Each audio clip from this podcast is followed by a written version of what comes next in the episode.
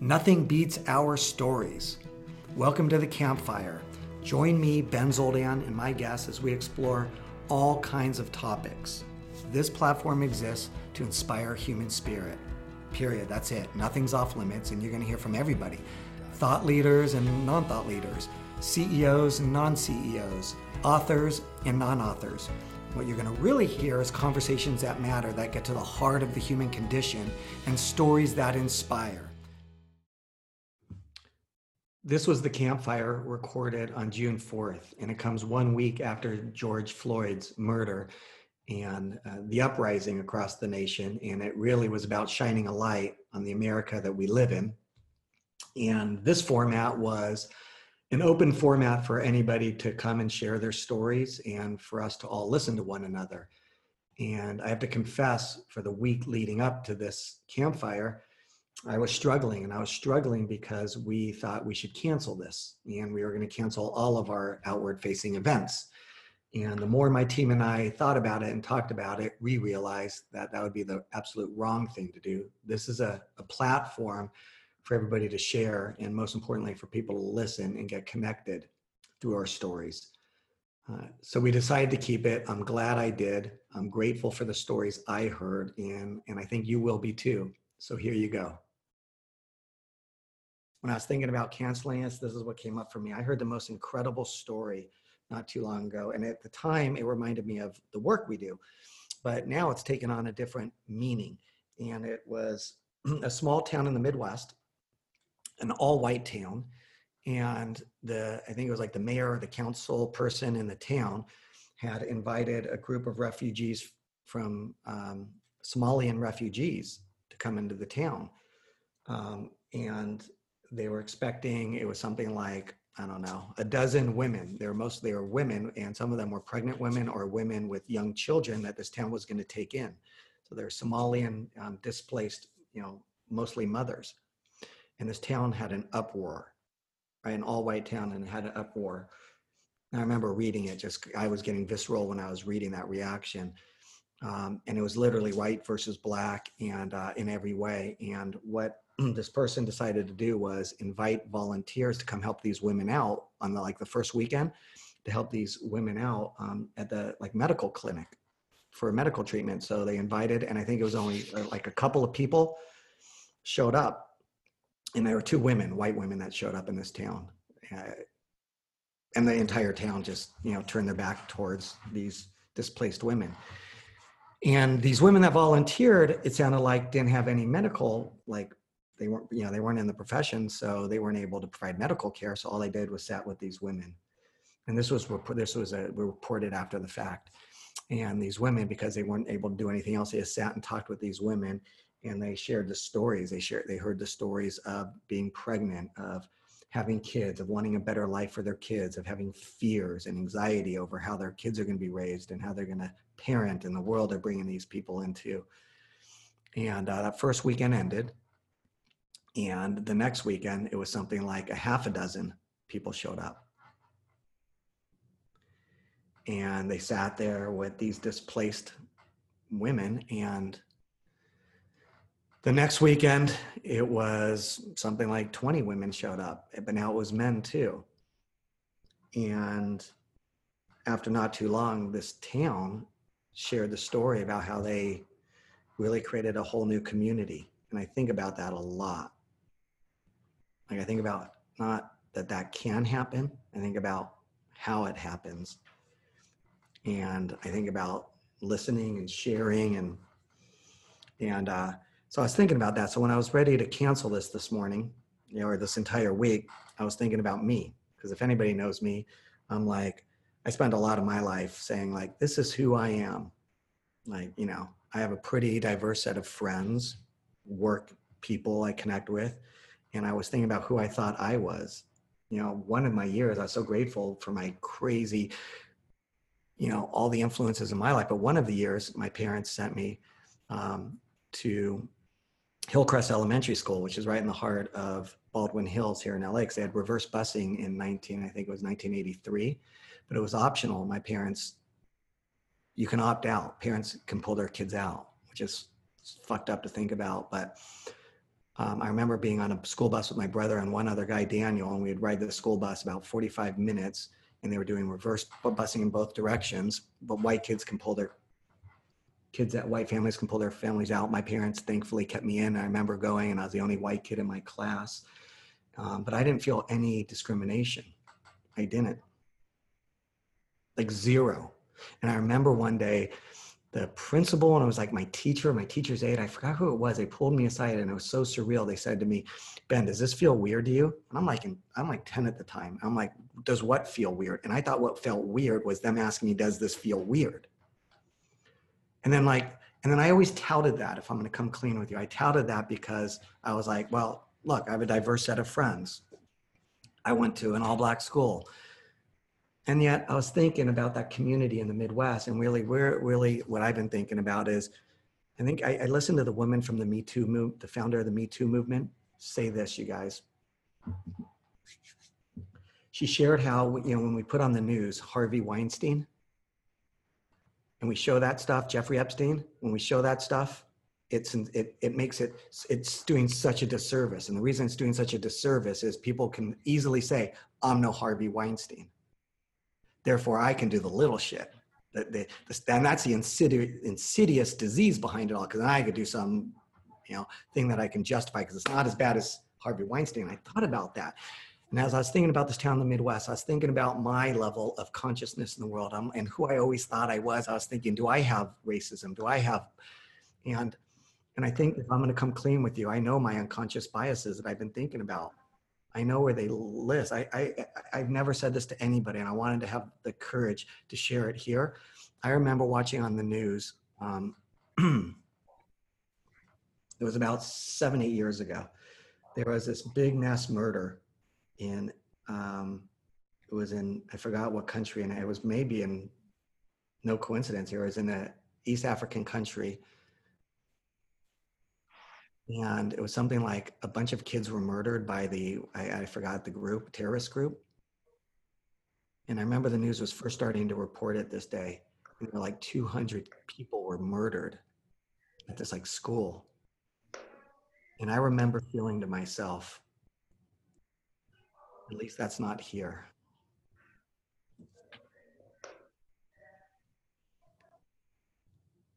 Because it's so far away and it was easier to say that. And as I say that right now, that's like disgusting. So I know I'm part of the problem. Because I say, that's separate to me. That's farther away from me. That's they that does look different than me. And that's horrible. So if anybody wants to stay on and share a story of what it's like to either discriminate or be discriminated against, feel like they're not heard, feeling less than, marginalized. Um, anybody want to share? Alejandro. Um, well, thank you all for listening and, and, thank you for the opportunity to share. This is this is what motivated me to come to this campfire. I've, I've, I've been a voyeur and a few other ones. This one hit home for me. Um, I want to be clear to to and everyone. This is obvious, but I want to be clear that you know I don't walk in anybody else's skin. Um, I I am a white, privileged human being, and I recognize that. Uh, I recognize that I'm still learning uh, what that means and how I can be a better person through it. Um, what's what's interesting to me is that I'm I'm both Mexican and I'm Jewish. Um, and I moved to, to this country in 1984. I was a 12 year old boy. And, you know, being a Jew in Mexico City had its own challenges. Uh, I remember my older brother coming home from school with a black eye and, and, and a little bit beat up because some guy in the school was painting swastikas. And my brother put a stop to it, but it resulted in a fight. And uh, um, I remember feeling threatened by that. Um, then I remember coming to to the U.S. from Mexico as a white, blue-eyed person. Uh, I went to uh, the Beverly Hills school system, uh, to Horace Mann School, for, for, if that means anything to anyone, on Robertson and Wilshire. And because I spoke with an accent and because I had a hard time communicating, uh, I was called a beaner. I never knew what a beaner was. I never understood what that meant until I came to this country and and and, and was a victim of of a racial slur. And even with that experience, I cannot say that I walk in in, in the skin of a of a black person. Um, and I want to say, and I want to invite, you know, the African American persons in this call. We need guidance as white people to to to to do the right thing because there is a prejudice in ourselves you know when i see a black person walking down the street towards me my brain says black person walking down the street towards me and i hate saying that and but i know that and i'm not a racist but but but i'm preconditioned to feel and think something. Um i didn't want to jump in so soon but i'll jump in right after alejandro because i thought it was very important what he just said. You know we've kind of been preconditioned. When you look at just about everything associated with black is something negative whether it's a black lie, whether it's, you know, um, black lie, you know, you have black lie, you have pretty much just about everything associated with the word black is somehow, you know, unpure, which um, is unfortunate the way that things have been designed. Um, but what I kind of wanted to relate to a little bit of what he talked about is, you know, number one, my name being Vladimir. I've been at job interviews where they didn't assume that that's who I was until I showed up. Um, I've been ID'd before at job interviews where somebody thought that I was supposed to be some Russian tall individual that walked in.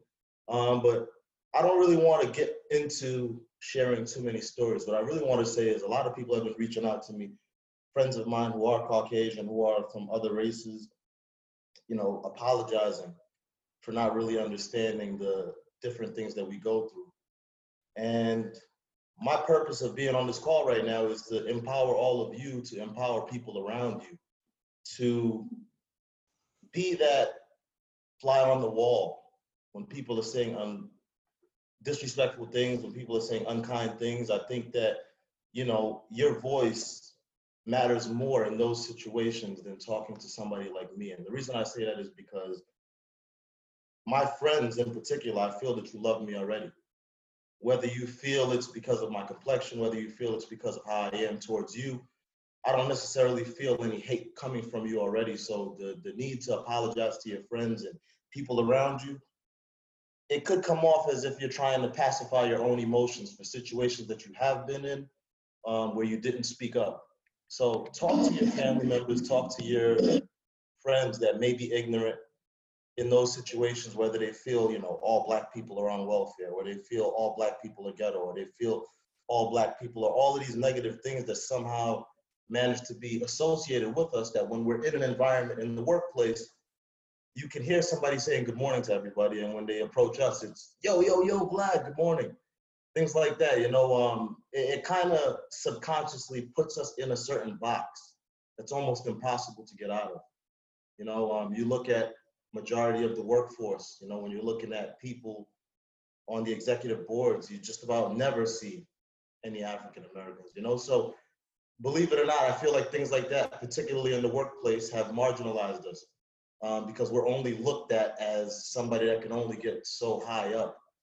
Um, so, like I said, you know, my purpose of getting on this call is more so to be that fly on the wall, to not allow people to be ignorant, to not allow people to be racist, to not allow people to say unkind things in your presence because to me that's what being silent um, has the negative effect on people you know? Like if you're going to be complicit in your silence it's more so in those situations where you have a voice to speak up you know? Whether it's somebody being homophobic whether it's somebody being racist whether it's somebody you know just being negative about people in general that's your time to step in and say something. You know alejandro i apologize for you know the experience that you had but that type of behavior, it wasn't the first time, and it was only allowed because people around were complicit, whether it was funny, um, you know, whether they wanted to, part- to partake in it. Um, I think in those situations, you know, more people that have the guts to stand up to that bully is the person that can kind of dispel all of this. So in those situations, when you're around people that are saying negative shit, you know, like I think the best thing that you could do is stand up and say, "Yo, that's not cool." you know, we've seen homophobia firsthand. I've heard things, and I'm the type that would say something like, "Let people love who they love, man." Yeah. And you know, somebody might say, "Oh, you know, it's just a joke. I was just playing." And it's like, let people love who they love, man. and they'll know moving forward. I can't speak like this around Vlad. But what happens is, if everybody starts saying that, they'll just stop. you guys know I live in LA and I was born and raised here and I live literally Melrose where it's filled with National Guard right now. You know, if you see Fairfax and Beverly, that that's a quarter of a mile for me. That's like, you know, so you probably all saw it on the news. And you know what sucks, man?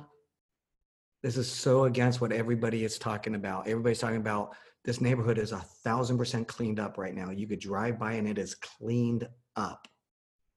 And to me, that kind of sucks. Not, and I know that's contrarian against everybody's like, yeah, well, the community came together. Well, there's a lot of communities that don't. I my my best. I, I was walking when I was a teenager. I was I was the biggest instigator with all my friends, and I'll never forget this. I shared this on LinkedIn. I was crossing the street. We were 15 years old, so we didn't have driver's licenses. I jaywalk across a big intersection, and I'm with my my two buddies. One's white, one's black. Cop pulls us over because we're jaywalking. I'm mouthing off. I'm like being a punk kid. And within five minutes, my black friend is in handcuffs in the back of the police car. And the cop, I'll never forget this, was almost trying to have smart, sarcastic small talk with my other white friend, like almost a charming conversation. I'm watching this. And I didn't know what I said. I don't remember what I said, but I remember exactly what he said. He looked at me and said, You say one more word, you're going to be in the black back of that car too. And I remember the only, I'm not saying this in a self righteous way. I was just a punk kid. I was like, You put, you know, if my boy's going, I'm going too. And luckily, I have a super cool mom. She picked us both up at like one in the morning from the police station. But like, man, that's here I am treated like like that, and my buddy's not. Like, talk about, I don't know. I just wanted to share that. I just, I'll never forget that. Um, who wants to share? I, I see some uh, comments here. Who's, what's coming up? Who has an experience? Uh, and I'm really curious um, who has experience being on the other end also of, of being discriminated against, feeling less than, marginalized. Like, because I I said something on my social networks too, and and um, I just think that that for me is like a that's like a cop. You know, so many companies right now are like, we stand with dot dot dot. I think that's so lame. Like every single one of our companies, if we look at the executive boards or the executive teams, looks like the fucking United States Senate. Those motherfuckers got us here. Fuck them. Why are they running shit? I have two daughters that are in the world. You think if if if take anybody but them was running shit, we would be in this problem. We probably wouldn't have COVID nineteen. We probably wouldn't have any of this stuff. Like the wrong people are running stuff, and here I am. I I don't know. Who wants to share next? this is going to be hard for me um, because I'm a racist, you know, and I'll just tell you some stories. Okay. Can you do do this? Tell us one. Yeah, I'll tell you one. When I was 20, when I was 19 years old, I played football in college and I was uh, on a diverse football team. And I was in the weight room just lifting weights with some of my buddies. And with guys I liked and knew who liked me and knew me. And out of the blue, someone said something and I responded with, Well, you really Jewed that one. His name was Todd Blomberg. He was Jewish. I literally insulted him to his face, and I didn't even, it didn't even dawn on me that I was doing it at the time. Thankfully, Todd called me out on it. And I, I mean, I still wake up sometimes in the middle of the night thinking about this particular instance, but this is not the only instance in my life where something like that came out of my mouth without me filtering it first. And I mean, I'm a I'm not just a white guy. I'm a white guy who grew up as part of a white rural dairy farming Pennsylvania family who had a black cat in the farmhouse who had an inappropriate name. And as a little boy, I grew up with that around me. And even though at 20 years old or 19 years old, I directly said that to Todd, Todd Bomberg, When I was 16 years old, I heard my grandfather, you know, spouting off anti-Semitism. He was a greenskeeper uh, in rural Pennsylvania and, and basically kept uh, greens at golf courses that were run for Jewish summer camps. And he really had an issue there. And he said something about it, and I called him out for it and got ostracized by my dad for my disrespect. But even in spite of the fact that in that moment at 16 years old, I was willing to stand up to my grandfather in front of the rest of my family, at 19, I still did that. So the point is, we can't just, you know, say we stand with you and hashtag this and hashtag that. We need to become anti racists. We need to analyze our own history, our personal white history, and see all the moments where we've been wrong and own it.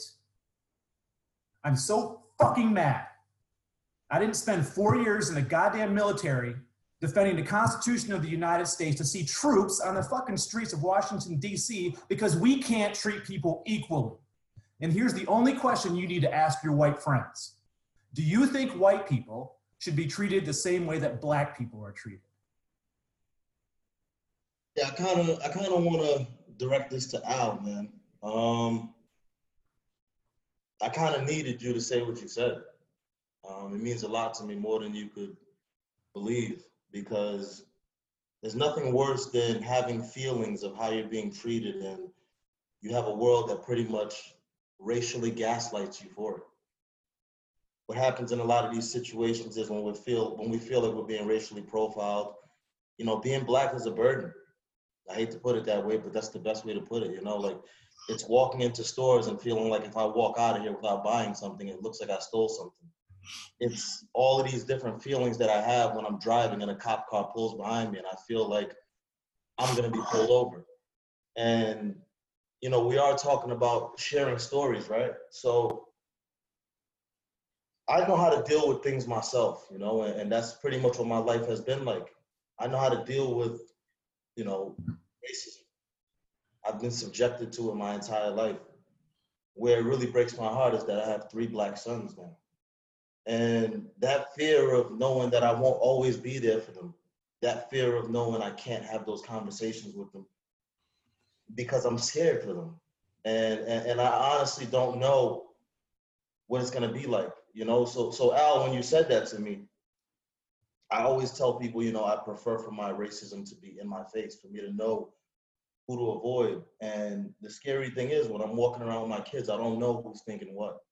I don't know who would harm them. I don't know who would do mean things to them. I know, you know, I've been pulled over and I've, you know, been asked are any drugs or weapons in my vehicle. I've been illegally searched. I've dealt with all of these things. And I tell my management all the time, you know, when they have these conversations with me, I say, you know, I'm a network engineer. When I get pulled over and I have my earrings on and my chain and a hat, what do they think I am?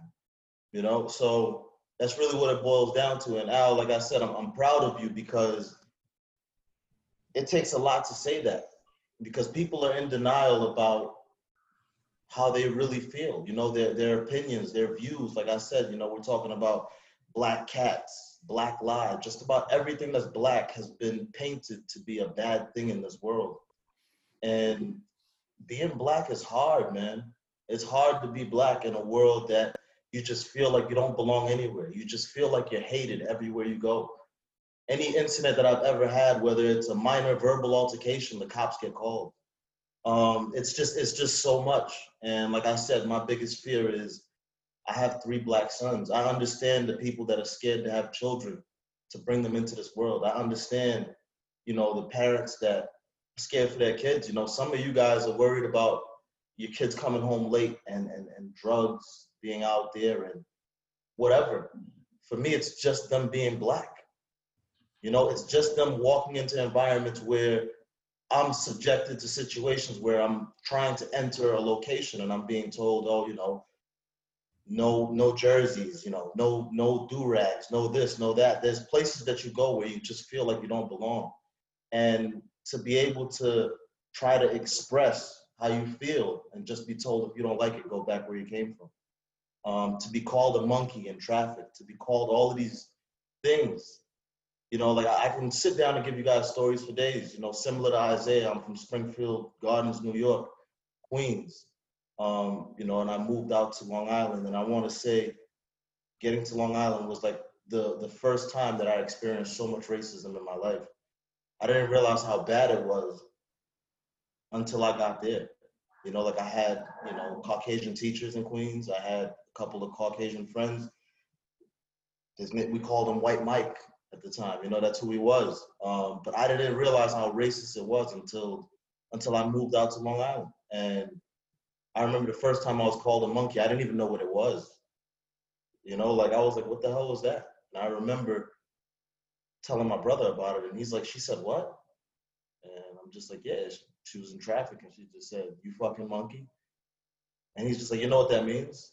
And I had to like look into it, you know. And, and like I said, you know, like just it's an everyday struggle, just being black and just existing in this world. And it's unfortunate because, like I said, I've I've spent my whole entire life up until this point understanding that it's something that I'm strong enough to deal with. It's something that I've managed to navigate through my entire life dealing with. But it's scary when you have kids. Now you have to think about them being out there. I'm not always going to be there.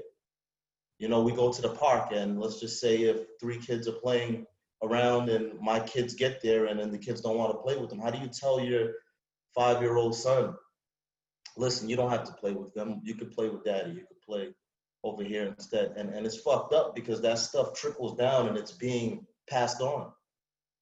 And going back to Al, man, you saying that you're racist, I'm proud of you because it's the only way that you can actually fix it. Everybody else will gaslight and say things like, oh, well, just playing devil's advocate. What if they're not racist? What if it's just this? Or they'll say things like, well, I don't think they meant it that way. I think you're overthinking it. You know, like those are the things that we have to deal with where not only do you feel victimized, do you feel marginalized, do you feel taken advantage of, do you feel like you're getting the shitty end of the stick, you're being told that you're not. And that's the most fucked up part, where you're in situations and you would expect to be treated equally. One of the gentlemen on the call said that, you know, like everybody should be entitled to those privileges. Everybody. You know, it's it's liberty and justice for all, right? It's equality for all, right? When you're somebody like myself and you see a case like Abner Louima, Amadou Diallo, somebody who gets shot 41 times and all he had in his hand was a wallet, and you see four police officers get acquitted, no charges. When you see people constantly dying on camera and there's no charge for it, when I get pulled over, what do you think's going through my mind when a cop is just saying something mean to me? I just have to comply. And in those cases, sometimes it doesn't even matter.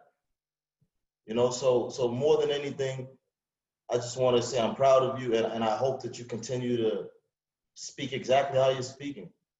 Because it's the only way to be understanding to what we deal with. It's the only way to pass that message along. And in a lot of ways, it, it- it's almost like you have like this this mental block of this is what people think of me and i almost have to prove myself every single time and it's unfortunate but that's the harsh reality that we deal with and like i said the most fucked up thing for me is you know whether it's former colleagues or, or you know former classmates when i go on facebook and i see the things that they're saying and in my heart i just feel like why are you liking pictures of my kids why are you liking pictures of my kids? Because when they're out there and if this is them, I can't expect you to really fight for them. I can't expect you to really understand what it's like to have three black sons in a world where you just feel like there's nowhere that you belong. People tell us go back where we came from. Go where? Just about everywhere feels that black people are like scum of the earth and it's fucked up. Go where? You have other countries where people used to bleach their skin because being lighter or being whiter was more beautiful, right? So, as much as it's about racism, it's also about colorism too. In all of these other countries, people do treat lighter people better. Just because it's not Caucasian, it could just be somebody with lighter skin. People do think that the people with lighter skin are more beautiful. And that's just reality. And like I said, everywhere you go, people assume that you're somebody negative. and you have to go out of your way to prove that you're not. It's a burden. And I'll be honest and I'll say, like, I wouldn't trade it for the world because I love it. I do have thick skin. But like I said, for me, I worry about my kids because I don't know what's going to happen. You know, as a parent, we all just want to be there for our kids forever. I want to be there when they have kids. I want to be there for as long as I can. And that reality of not knowing if I could be there or not, not knowing if they'll be here for things that people can control is a fucked up feeling. Yeah. No, you know, I- I'm going to jump in and just because I again I can't help myself. But um, first of all, thank you. That that's that's some seriously raw stuff, and and it's it's a great education. It is, and, I can tell you that what's sad is that people always say to me, "Well, you're not you- you're not American," and I'm like, "Well, neither are you then." You know, well, or they say to me, "You're not Mexican." Rather, that's what I meant to say. I said, "You're not." People say to me, "You're not Mexican." I'm like, "Well, fine, then you're not American." Because my grandparents came from somewhere else and ended up in Mexico, just like your grandparents came from somewhere else and ended up here. So nobody's American. Nobody belongs here. You know, so so the, the way that I like to respond to that is then you should go back to wherever the fuck you came from because you're not from here either.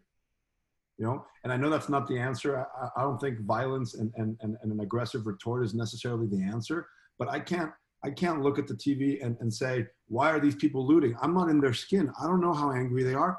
I, I understand what point they're making, but I can't judge them for doing that. And my first reaction is, what the fuck are they doing? And my second reaction is, oh my God, they're all black. And it's really hurting the cause because all the picture is showing is black looters. But then again, then you talk to someone and say, how dare you say that they shouldn't be doing that? And, and how dare we say they? You see, I'm doing it already again.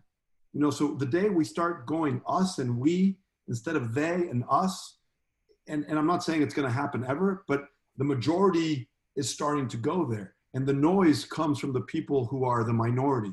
So we need to get rid of the minority and amplify our voices, right? Because our voices are bigger. I, I let my two daughters go to a protest yesterday, and it made me very nervous. Made me very, very nervous. You know, I had them on Find My Phone. I'm keeping track of them every second of the way. You know what? They had to experience it for themselves because they have a voice. And if, if, and if we as parents don't get it, let them have a voice, this never ends.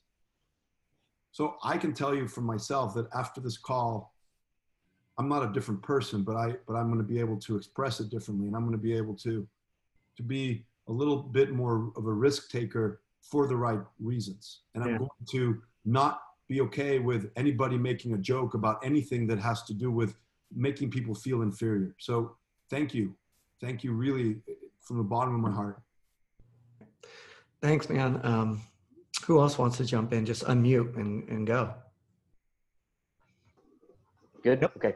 The first one I'll say is I grew up in a in a small town in Kansas, and not a lot of things to do during the summer. Most kids go to the swimming pool.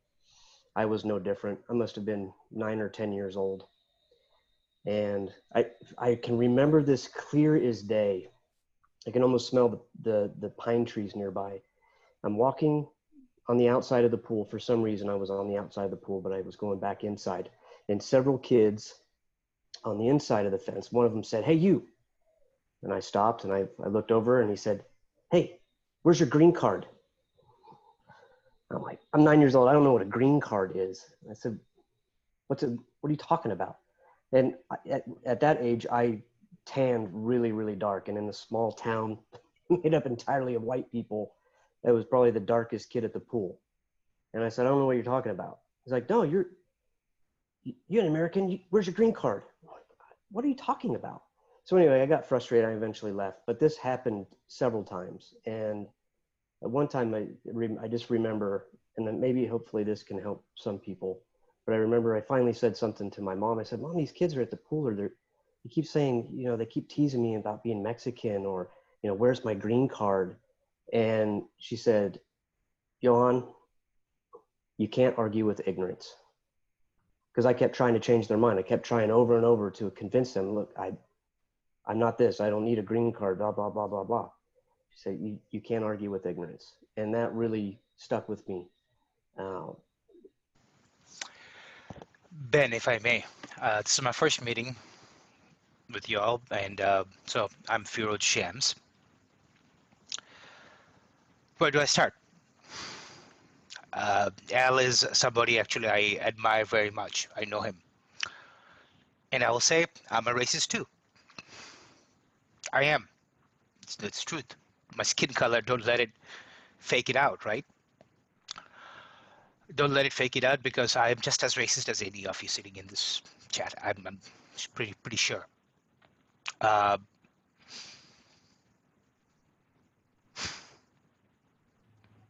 and I realize that I've shared with Al, my racism is even worse, right? Now I'll, I'll share with you maybe my experience sometimes, but just reflecting on me at this moment. Me, I gained so much from all the sacrifices from all the black people. Let me just say that the black people in this American nation who has generations sacrificed for me to be sitting here and talking to you. I'm not black. My I owe a whole lot more, in my opinion, to making sure that I support their right, right? I mean our right. It's not my right, their right. It's our right, right? And it has been an incredible experience. I mean, this is at the same time, I do want to uh, share with you. Just, just please don't look at yourself and say you're white people. You're to blame. It's not. Thankfully, you are all recognizing. You're waking up to what the experiences are. Privileges is not a bad thing. Don't say that you're privileged. No, everybody else should have the same privileges. Don't take away your privileges. Privileges not a bad thing. I go by my last name. Here's my proof of my racism because that's less identifiable. I don't know. I have lived in so many places in my life, in many parts of this country. I've preferred to live in parts where there are less people like me. I got to get recognized for who I am. And that's quite exceptional, where people don't come with a lot of preconceived notion of who you are because they cannot identify you. that's been a trick, just my life, right?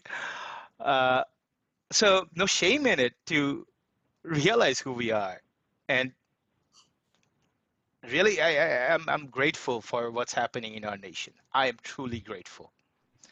It is allowing us all not to just recognize, but to step out there, and even if it's just this much, feel we are changing our path, right? We are taking a step an action, a concrete action. If it's just to go out, just hold the sign, or just to say out loud, Black Lives Matter. Everyone's rights matter. Our rights matter. We all live, we all have a right to live. So thank you for recognizing that. That's all for now, Bill. Thank you. All right. Thank you. Um, Isaiah? Yes, um, thank you, Ben, for inviting me.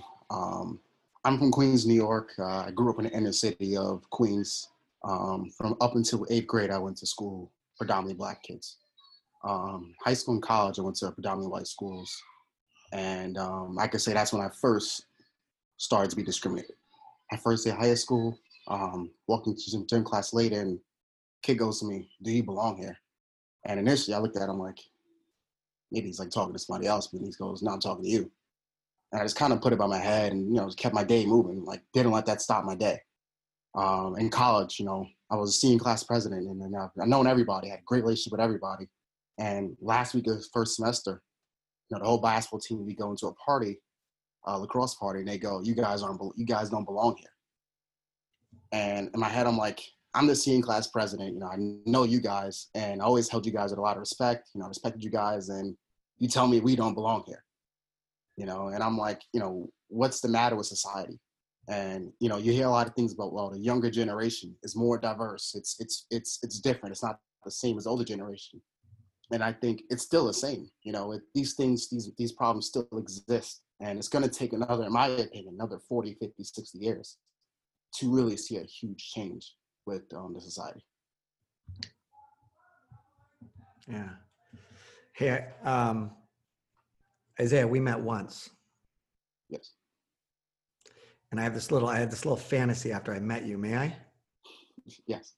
Now y'all can listen to this, but and you could tell everybody how we met. But uh, you know, I think about my work a lot, and when I meet a, a person, I'm like, man, I want that guy to represent my. sh- Like, I want that guy to sell with me. We had a conversation. Where did we meet? On the train. From New York City to uh, Long Island. Yes. Sat next to each other for how long? About a half an hour to an hour. And that shit was fucking packed. Right? Like people standing up. Yes. I don't know where I'm going with this, but I can only imagine like discrimination in that environment. How that must feel. And one of you asked earlier, would anybody want to be treated like that? And if the answer is no, that means we know. Like, do we need to be educated? Or like, do we need to look at ourselves?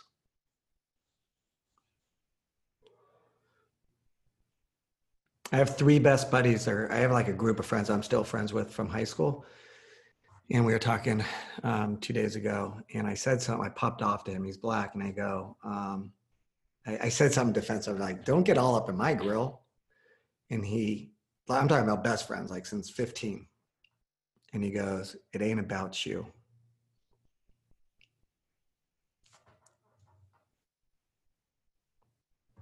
that's the biggest thing I'm thinking about for me right now. So uh, um, I was driving with my oldest daughter the other day on Melrose, and she turns and uh, turns a corner, and she's driving. I'm riding shotgun, and she literally lives, leans into the side of her, uh, you know, side compartment in the car, pulls out a paper board that says "fuck the police." And she's driving with one hand and holding it out full. And there was like there's a lot of you know military presence, cop presence, and, I, and I'm like Zoe, put that down. And she's like, no, you hold it. I'm like, Zoe, that's yours. You know, put it down while you're driving. Cause I'm saying like, and there's bikers and there's so many people. It's so congested there right now. It's like, put it down. And my first reaction was put it down. I don't know where I was coming from for put it down, but I get where she's coming from. And I, and I, and we, we pulled over. She starts yelling at me. Vlad, she was like yelling at me, Dad, I thought you were this, da da da da. You should have held it up, right? And I was like, Zoe, you're you're fucking scaring me. Like we're driving, you almost hit a biker. Like if y'all know, I don't drive. I'm like the worst driver in the world. Like I'm paranoid.